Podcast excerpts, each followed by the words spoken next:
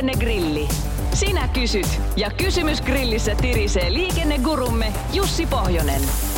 Lähetä oma liikenteeseen liittyvä probleemasi Radionova liikenteessä ohjelmaan osoitteessa radionova.fi tai WhatsAppilla +358 108 06000. Pilvin pimeen on kysymyksiä tullut. Otetaan ensimmäinen ihan ääniviestinä. Se tulee täältä.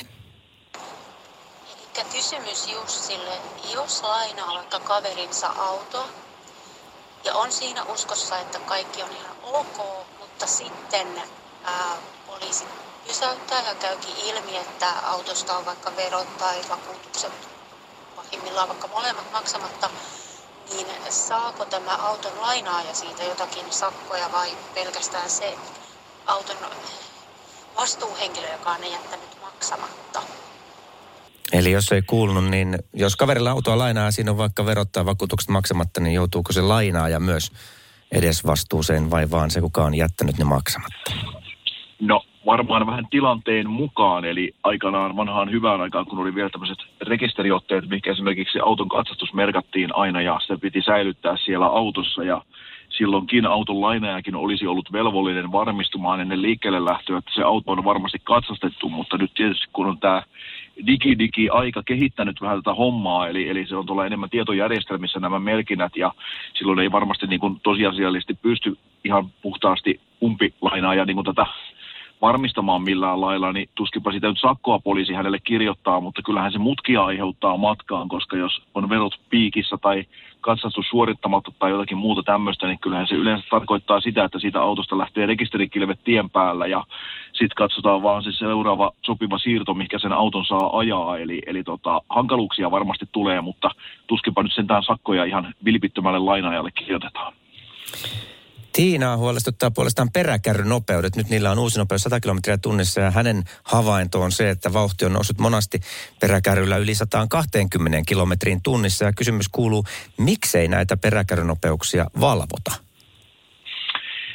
Niin, siinä taitaa olla tilanne se, että se vaatisi tämmöistä oikein elävää poliisivalvontaa, että näihin puututtaisiin. Mutta mun on nyt kyllä vähän pakko vetää mattoja tämän kysymyksen jalkojen alta, koska se omat havainnot, mitä tässä olen taas viime aikoina tien päällä tehnyt, niin muun muassa tänäänkin katselin tuossa moottoritiellä, että siellä on yllättävän rauhalliset niin kuin noi nopeudet ja tavallisetkin autoilijat. Aika monetkin ajelee semmoista 80, 90, ehkä 100, vaikka rajoitus on 120 ja minä väitän, että taitaa olla korkealla polttoaineen hinnoilla nyt yhteys tähän hommaan. Ihmiset vähän säästää bensaa, kun ei ajeta niin lujaa, niin auto kuluttaa vähän vähemmän. Ja mun mielestä tämä sama ilmiö näkyy kyllä näissä perävaunuissa. Eli perävaunullakaan ei ihan järkyttömiä nopeuksia enää ole, koska peräkärryperässä se polttoaineen kulutus kasvaa vielä suuremmaksi.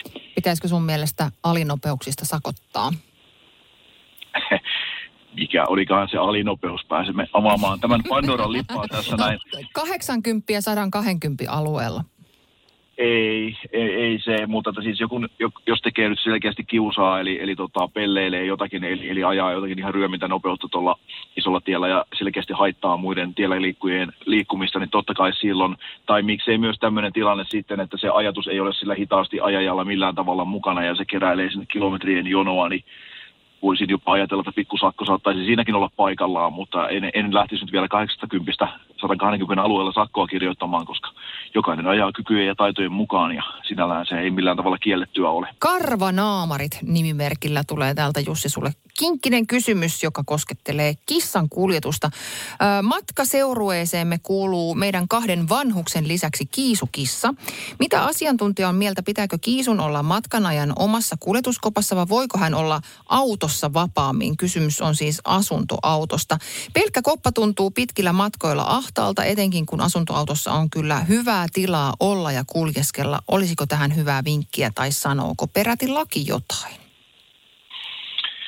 No niin, tämähän onkin aika mielenkiintoinen kysymys sinällään, koska turvalaitteiden käytöstä kun puhutaan, eli lähinnä tietysti turvavyön käytöstä, niin se koskettaa niin kuin ihmisiä, eli siellä ei eläimistä puhuta mitään. Ja sitten taas tavallaan kyllä niin kuin irtaimen tavaran kiinnittämisestäkin, sekin on kyllä säädelty, että irtainta tavaraa ei saisi kauhean paljon siellä autossa olla, koska se sitten vaikkapa äkkijarrutustilanteessa saattaa lähteä liikkeelle sieltä. Ja kyllähän siinä niin valitettavasti varmasti kävisi myöskin kiisukissalle, että jos kovin nopea jarrutustilanne tulisi, niin kissa ei kyllä, vaikka kuinka älykäs olisikin, niin ei pystyisi millään varmaan ennakoimaan tilannetta eikä katsomaan, että nyt otan kiinni tuosta sängynpeitosta, vaan kyllähän sieltä kissa lähtisi. Eli siinä mielessä jollakin tavalla kyllä varmaan kiisullekin pitäisi niin kuin ne rajat asettaa, mutta itse olen kyllä sitä mieltä kanssa, että kyllä se pelkkä kantokoppa tai kuljetuskoppa on aika pieni ja kun lähdetään miettimään, että miten kun eläinsuojelulaki sanoo vaikkapa säilytystilasta ja kaikesta muusta, niin kyllähän se tämmöiseen hyvin tilapäiseen kuljetukseen varmasti se kantokoppa on tarkoitettu, eikä suinkaan niin, että lähdetään